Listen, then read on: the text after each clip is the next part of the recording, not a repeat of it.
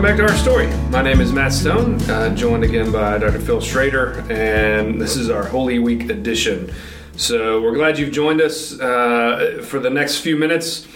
What we wanted to do really was to walk through walk through Holy Week. Uh, obviously, Easter gets a lot of attention. Good Friday gets less attention than Easter Sunday does. Uh, Maundy Thursday gets less attention than that. But uh, really, there's a, a whole narrative that helps us prepare. Not only does it record for us the last week of Jesus' life, but it, I think it, in some significant ways, it really helps us to prepare for Easter. So we thought we'd start there, and then uh, and then we'll talk a little bit about Easter Sunday and where Phil's headed in the message this Sunday, and uh, and then we'll finish talking about some opportunities that you have over the next couple of days. So, Phil, where should we start? What do you think? How about the plot to kill Jesus? Oh, the plot to kill Jesus. Okay. Uh, so, this is a plot that's hatched by some of the uh, Jewish leaders, uh, religious elites. These are the folks really that Jesus has been battling back and forth with uh, sometimes from afar and sometimes up close and personal, but he's been battling back and forth. And what always captures me about that is these are the folks that should have known. Uh, these are the folks that should have known first and best who Jesus was. They, they should have known first and best the kind of person that God would send, and they completely miss it. And so this is where uh, this is where they begin to hatch plots against Jesus. Yeah, they are, are, trying to figure out how to do this, but not create too much of a ruckus. Not during the festival, you know, people may react poorly. And uh, so they finally get someone who is willing to betray him. Yeah, they're they're strategic, right? Um, and I always pause anytime I hear the stories about the religious elite in the Gospels. It always gives me pause because I think that's I think that's us, right? That's if we're going to make a modern day analogy, then that would be that would be us, the, the, the kind of the the inner circle of church leadership and the uh, the clergy and the the lay leaders of the church are probably the closest analog to the Pharisees, the Sadducees, um, and the scribes in the in the New Testament, and that always makes me stop and think, what might I be missing because I think I know too much. Right. And because we kind of gotten used to the way it is, we like the way it is. Um, I always think about the widow's offering. Uh, people use the widow's mite there earlier, and to t- as a way to talk about how people should be generous and give uh, their last cent to the church. But that comes after a warning to the people who are the religious elite. Beware the scribes who like to walk around in long robes. I've seen you in a long robe. No doubt. You've seen me in a long robe. To be greeted with respect in the marketplace, a preacher, uh, and to have the best seats in the synagogue and the places of honor at banquets. They devour widows' houses and, for the sake of appearances, say longer say long prayers they will receive the greater condemnation. Yeah, I think you've nailed it. The widow's mite's not about sacrificial giving. Not at all. The widow's mite is about somebody who comes desperate for provision. And instead of the people of God providing for her, they take from her. Right. And that, I mean, it's a frightening image for for those who are kind of on the inside, so to speak, in the church world uh, I think we can't help but take notice of that. And, and I don't want to push the point too strongly, but I think it's a warning uh, for us in our not to get too content nor too arrogant in what we think we know. The, the text says they will receive the greater condemnation, for they should know better. Yeah. For yeah. they should know better. You know, I, I, tend to be the kind of person that uh, gives people the benefit of the doubt and I give even more benefit of the doubt to people who shouldn't know better. Right. But for people who should know better, I tend to want to hold people to a high standard. Sure, sure. And that's in part what's what makes Judas's person even more tragic. Right? Oh, yeah. This is somebody who's walked with Jesus, seen everything that the disciples have seen, uh, heard everything that the other disciples have heard, and still still manages to give Jesus up. There's all kinds of thoughts, right? All kinds of thoughts about what's going on for Judas, right? Some want to say that uh, Judas is forcing Jesus' hand, that it was actually a well intentioned betrayal. Right. Yeah. He, he wanted him to show his power, and if he if he just makes him show his hand, then uh, everything will be fine. Yeah. And, and then there's, uh, there are others who say, well, Jesus is just, or Judas is just, uh, you know, greedy and money hungry, and he's trying to make a buck for himself. But has already has access to all the resources that Jesus has. Yeah. I, I got to tell you, I'm not sure that either of those hold much water for me, if I'm being honest. Um, because this is somebody who's heard Jesus and walked with Jesus for three years, and suddenly he wants to make 30 silver pieces. It's not enough money Yeah. to, to make sense out of the, well, he's just greedy. Uh, maybe he's trying to force Jesus' hand. I don't know. Or maybe don't know. it di- gets out of hand. Okay. Uh, maybe maybe he he uh, wants uh, to to bring something new to happen and doesn't realize that he's part of a much larger plot. Yeah, yeah. I I think to some degree, Judas's motivation remains a mystery, and it may be better. It may be better that way um, because it gives us an opportunity to reflect uh, and kind of challenge ourselves along multiple lines. Uh, just as Judas may have been challenged along multiple lines, maybe there was a little bit of everything rather than a Exactly. Yeah, you don't know what kind of family pressures, you don't know all the different Yeah. things, all the different layers that he might be experiencing. But then that takes us to the Passover meal that you talked about with our best man Bible study this morning. Yeah, I, I think this meal, it, its importance just can't be understated. And we talk about the importance of communion in the church a lot because this is a sacrament, right? It's an outward and visible sign of inward and spiritual truth or inward and spiritual grace. We talk about its importance in worship, and you know, John Wesley would would say, uh, celebrate the Lord's Supper as often as you can. And, and so we talk about it a lot in that context. But what's interesting to me is we don't necessarily talk about the Last Supper in the context of the Passion narrative, except for about one time a year. But this story, I think it might, well, I was going to say it holds the key to understanding the Passion. That's probably overstating it. I do think that the story of the Last Supper contains one of the keys to a deeper understanding and connection with the work that Jesus has been doing and is about to do on the cross. And, and, and that really is because the Last Supper is a reinterpretation of the Passover meal. And the Passover meal, much like communion is for us, the Passover meal was a central act of worship in Israel for 2,000 years or, or 1,500 years before Jesus is born. I mean, 1,500 years the people of God have been centering their worship life and worship year around this celebration. And so it's not an accident that Jesus happens to choose this moment, that, that Jesus' crucifixion happens to take place at the same time as Passover. And so he reinterprets the Passover unleavened bread in light of his own body. It's his body that is broken. Uh, and, and it's not the lamb that he's replacing because his sacrifice, I think, replaces the need for an animal sacrifice. There's no longer any need for sacrifice. So the lamb drops out of the meal for us as Christians. So, can you imagine having lamb every first Sunday? I can't because I, I got to tell you, unless I, I don't know, I, I haven't had lamb often, but I've had some really bad lamb. And I'm not sure that I would trust a bunch of clergy to cook lamb well. I'm just saying. Um, my family's Welsh, and I've grown up with tremendous lamb, so you'll have to come to our house and try. Well, you can show me how to do it because I've had some pretty poor lamb. I've had, I've had lamb, a couple great. Uh, I mean, I've had lamb a couple times. It's been great, but nonetheless, Jesus really just cuts it out uh, of the meal, or at least it, it seems that way.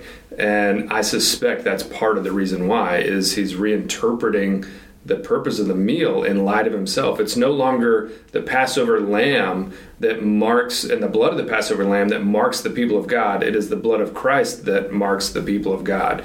And so this meal, um, it gathers up the delivering act of God in the Passover in Egypt. It gathers that story up and then casts new vision for uh, the identity of the people of God in light of the sacrifice of the Son of God.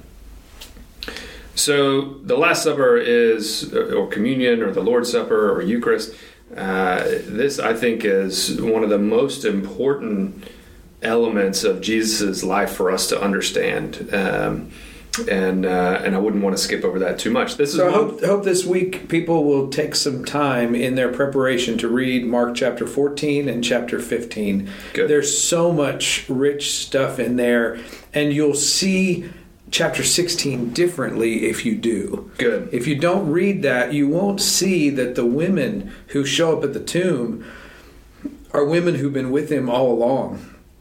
That they're women who uh, actually witnessed the crucifixion from afar, and then a couple of them followed Joseph of Arimathea to bury the body. These women are not the ones who, who flee. Uh, the disciples are nowhere to be seen, but the faithful women are there to the very end, uh, not just to be witnesses to the tomb, but to be witnesses uh, to the, the pain, the suffering, and the burial. Yeah, I, I think some of the some of the reading that we can do in preparation. Again, we've been talking about this for weeks now. That the purpose of Lent, and certainly the purpose of Holy Week, is to prepare us to celebrate Easter well. Uh, for for goodness sake, don't show up on Sunday morning and allow that to be the first time that we give thought to what we're here to celebrate. It, it, it's certainly true that we can have a meaningful celebration if we do no preparation at all. And I don't mean to suggest otherwise. But how much more powerful, how much more of an impact can Easter have when we journey with Jesus and with the disciples and with the women who were with them uh, all the way through the story rather than just showing up at the end? Right? It's like showing up uh, uh, for the, the punchline of a joke well, it might be kind of funny, And other people are laughing. and other people are laughing, which makes you feel good, but you're really going to miss the point. Uh, or you're, at least you run the risk of missing the point. So, I, I did hear this week Brian Muddiman asked me, How do you make Easter easier? uh, I, I, I know where this is headed, and I don't know how to get out of it. How do you get out? How, how do you make it easier? You change the T to an I. Ugh. I mean, I feel like maybe that ought to just be the end of the podcast. But but that's what people do. They try to make Easter easier Okay. by skipping Holy Week. Yeah, okay. All right. I got to give you credit on that. That was a good turn. That was a good save. Let's say it that way. That was a good save on a bad joke. But you're exactly right. You're exactly right. Uh, we don't like to think about things that are hard. We don't like to think about things that are sad. And culturally, we've been trained to ignore death. So we skip over all of it. You're exactly right. Because Easter's so happy. And yet, uh, the scriptures tell us that he was a man of sorrows, acquainted with grief. And uh, Charlotte preached a beautiful sermon today at our um, noonday luncheons to talk about the the pain and the suffering and uh, a troubled heart. Yeah, and that's a that's a great segue too, as the story continues from the Lord's Supper. Right when Jesus leaves the upper room, he heads out to the Garden of Gethsemane, and I, I think for for my money, this is the best insight into the humanity of Jesus because you really feel the pull that I think that he experiences. Right in the Garden of Gethsemane, he can look out, he can see the Temple Mount and he knows where his story is headed. His story is headed toward his role as the sacrificial lamb, the ultimate sacrifice that will put to death death and sin. Uh, and uh, and so he sees the pain and suffering coming. But when Jesus is on uh, the Mount of Olives in the Garden of Gethsemane, he's a 20, 30 minute walk away from this vast Judean wilderness that offers complete anonymity and escape from everything that he knows is coming. And and so you can feel with him the agony and anguish of that prayer that says, God, if there is any other way, let it pass. Let this cup Take pass this cup me. away from me. Yeah, I, I, that's such an emotional moment, and I love, I love that this story um, stands in the heart, in the center of our of the passion narrative, because it reminds us that it's okay. It's okay for us to be overwhelmed at times, even by our own agony or our own anguish when we're facing difficult decisions or facing whatever hardship or the death of a loved one or the loss of a job, whatever it is. I think this story contains a, an incredible word of comfort uh, for, for us as followers of Jesus. I love what somebody said today. They said, You can go to Israel and you can see all sorts of shrines and churches and chapels built over these sites where we presume that some of these events happened. But you can actually go to Gethsemane and in, in, a, in a way and, and see that and experiencing that, that place in a way that you can't fully experience some of the other places as they may have been in Jesus' day. Yeah, we know within a, really small footprint uh, where the Garden of Gethsemane would have been, and to sit there and look out on the Temple Mount and put yourself in that place. It's one of the unique experiences I think of a lifetime, and uh, and brings to life certainly this story. So, um, you know, I think while our story ends in uh, the best news that has ever been shared, uh, it refuses to ignore. Right, this is one of the things I love about the gospel the gospel refuses to ignore pain. It refuses to ignore sadness and instead confronts it head on. And doesn't skip over things that you wish were edited out. Yeah. You know, Peter's denial mm-hmm. would have been so much better for Peter had that been edited out. At yeah. the very end, the scripture that I'll be sharing this Sunday for Easter, the only three people left over to be witnesses are women. Mm-hmm. And everybody in that day knew that women weren't credible witnesses in court. So why tell a story? Why even leave that in there?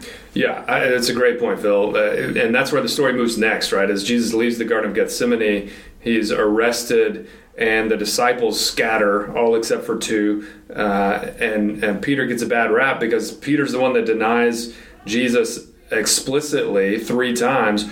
All the disciples abandon him, though and uh, and and it's easy to give them all a bad rap for that. It's fascinating that it's left in the story, right? It's fascinating that the early Christian church didn't decide to kind of whitewash the story and take out this embarrassing moment, uh, which uh, puts in in all the greater relief the courage of the women throughout the story.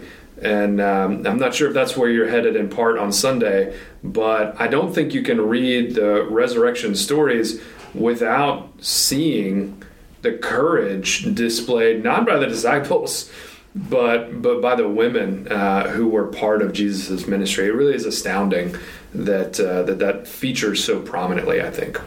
There's one piece in the text that um, I had obviously read before, but never quite saw this way. The women are told, "Go tell the disciples and Peter." Mm-hmm. If it was Peter and the disciples, I'd be good. If it was like, go tell Peter and the disciples, it's like, yeah. go tell the leader and the rest of the disciples. But but the the way that it's put together there, at least in the English, it's go tell the disciples and the one that may not be a disciple anymore. Yeah. Go tell the disciples and Peter that I'm going to go ahead of you into Galilee. And I, I think at first glance, you just got your heart has to hurt for for Peter at that point. I think it does, and um, you know, ultimately, of course, uh, I don't want to ruin any endings here, but Peter and Jesus make up, which is great. Uh, Good to know. As, as, much as as much as uh, uh, the disciples and Peter abandon Jesus, Jesus, of course, refuses to abandon any of them and pulls them all back in. But um, I think, to your point, your heart hurts for Peter, and I, it's one of the best contact points. Just speaking for me, is one of the best contact points for me in the passion narrative. Uh, right, there are multiple pieces that I'm drawn to, but for me, Peter's utter conviction that Jesus is the Son of God and the Messiah, the Lord's anointed, his complete conviction, and his desire to follow Jesus, even if it means to death and then Jesus, and then Peter's fall uh, from all of that. Uh, I don't know. I, it's just something that resonates in my life because I hear that story. I feel that story played out over and over in my life, and take incredible comfort that the rock, right, the one against whom the gates of hell would not prevail, the rock does this, and in a sense, it's it's comforting to know that I'm not uniquely broken. That this is just part of part of humanity. Uh, is this um, uh, this you know effort to uh, follow Jesus and fail and follow Jesus and fail. Meanwhile, Jesus just never lets us go. And I think that's where we go on Easter, where the Easter message takes us, where they do hear, go tell the disciples and Peter that I'm going before you, that Jesus is going before you into Galilee. Yeah, I think that's right.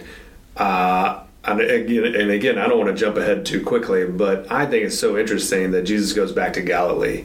Right, Jerusalem's the center of the story, but not the resurrection stories. He gets so quickly back up to Galilee. He goes home, and I mean, the, to where it all started, to yeah. where it all began. Uh, just so much that happens up there. Um, but I don't want to jump ahead too quick. But um, so, so from the trial of Jesus, and that's where Peter's denial takes place. From the trial, we move pretty quickly to um, the uh, the flogging and mockery of Jesus uh, that the uh, that the centurions perpetrate upon him, and they carry him to Golgotha, uh, and his body's already broken at this point for all intents and purposes. And uh, put him on the cross at Golgotha, which, by the way, is another great example of one of those places where, you know, we've got credible credible archaeological evidence that, go, that goes back to the fourth century that the Church of the Holy Sepulchre is built on top of the, the abandoned rock quarry in which Jesus was crucified, and that third or that fourth century data really is built on some first century, first and second century uh, traditions. So. Uh, it, it's a fascinating thing to remember that we can go to these places today, and you've heard me say this before, Phil, but too often these stories hover above the ground, they hover above the earth. And there, there's um, there's something so powerful about seeing the place. Whether you go there physically or not isn't the point. It, see videos is fine, sure. but there's something so powerful about seeing that this is the real dirt on which the story of our salvation unfolded. Not up in heaven, not not disconnected, not disembodied, but it took place right here in creation It's so powerful.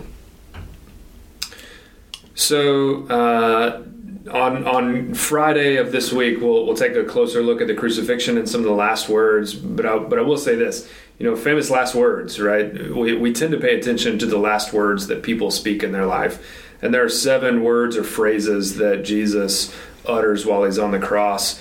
And what I would suggest is those seven phrases contain a tremendous amount of information for us. Uh, and information makes it sound maybe a little bit too academic or a little too sterile. I think these are uh, formative in our lives as following Jesus, and they form and shape how we understand the cross. They form and shape how we understand our life and the way that we live. And I'm excited to dig a little bit deeper into that. But ultimately, that brings us to Easter morning. Oh, you skipped over Holy Saturday. Well, uh, Holy, why, why isn't there more on Saturday? You know, there used to be more on Saturday. Saturday used to be the time when new people who were making a commitment to Christ uh, actually were um, quizzed, if you will. Mm-hmm. They were asked about their beliefs and their understanding of what it meant to be a faithful Christian, and they were baptized and came into the church for the first time on Easter morning, were able to come and receive communion for the first time on, on Easter morning. And, and Holy Saturday used to be quite the, the day. Yeah. And now yeah. it's relegated to egg hunts? yeah, uh, egg hunts or uh, just not doing anything between Good Friday and and I mean it's just skipped over really today. Uh, so often. Yeah, and you're absolutely right. Our our entire season of Lent derives from this practice in the early church that really people were baptized only one day a year, and it was Easter Sunday. And so the 40 days leading up were the preparation of the of those who would be baptized, and Saturday was kind of the culmination of that preparation. Um, and uh, probably ought to be we, we, probably ought to re-examine the way that we utilize Holy Saturday. I have suggested in churches that we do confirmation on Holy Saturday and that has not ever really taken taken root in the way that it did in the early church. Maybe fighting an uphill cultural battle on that front. That's true. Uh, well, so Phil, that, that does bring us to Easter Sunday. Um, as we get ready, we've, we've been talking for weeks now about getting ready for this day. Uh, help us take the last few steps on this journey. What is it that we need to do to get our hearts and our minds and our souls prepared for uh, a meaningful and powerful Easter celebration? What I would ask you to consider is to use that evening of Holy Saturday to prepare your heart and mind. So many people have Sunday morning, Easter Sunday, or any other Sunday, it becomes a rush. Mm-hmm. It becomes uh, a chore trying to get everyone ready and out the door. And so, what I would ask you is to follow in the footsteps of the women who, when the Sabbath was over on Saturday evening, they gathered spices to be able to prepare, to further prepare the body uh, that had been laid in a tomb. And so I ask you if you will consider after sundown on Saturday to begin to prepare your heart and mind for what we'll experience together on Easter morning. You know, I've never really thought about it, and we can end here, and then I want, I want to invite you to share about uh, our service times and make sure everybody knows where we're headed. But I've never really thought about it, but I wonder if there's room for an Easter analog to Christmas Eve. Huh. Right? The reason that we gather to worship and celebrate Christmas on Christmas Eve is to do the prep work in advance of the celebration. Right. Right. This is why our one of our biggest worshiping gathering worship gatherings of the year takes place the day before the actual celebration. And what you're suggesting is something similar for Easter, that we have Easter Eve that becomes this moment where we finally slow down uh, before the rush of Easter. Uh, and there's probably room to re-examine why our Easters are full of rushing around and not maybe seeing the main thing. But uh, that is what it is. Easter Eve might be a great opportunity to to rethink how we prepare. I love that. And we can gather for an Easter vigil to uh, prepare our hearts and minds. And you can do that in your own home. So I hope you'll join us uh, in that Easter Eve evening preparation and then join us that Sunday morning outside at 7 a.m. for Easter sunrise to walk in the footsteps of those three faithful women or at 9:30 outside as we gather in a in a larger community to uh, celebrate the resurrection. We have eight and a, 8 8 a.m. and 11 a.m. inside, uh, and I think those services are already pretty full. So I think the best way to join us is at 9:30 and experience Easter the way Jesus did outside. Yeah, I think it's going to be a great day of celebration, Phil. Looking forward to it, and uh, hope to see all of you there as well. Until then, uh, happy Holy Week and, uh, and happy Easter. Thanks for listening to the Our Story podcast from Dunwoody UMC. Visit us online at dunwoodyumc.org and join us for online worship every Sunday. This Sunday, April 4th, is Easter. Join us outside for worship in the parking lot at 7 a.m. and 9:30 a.m., or for indoor worship in the sanctuary at 8 a.m. and 11 a.m.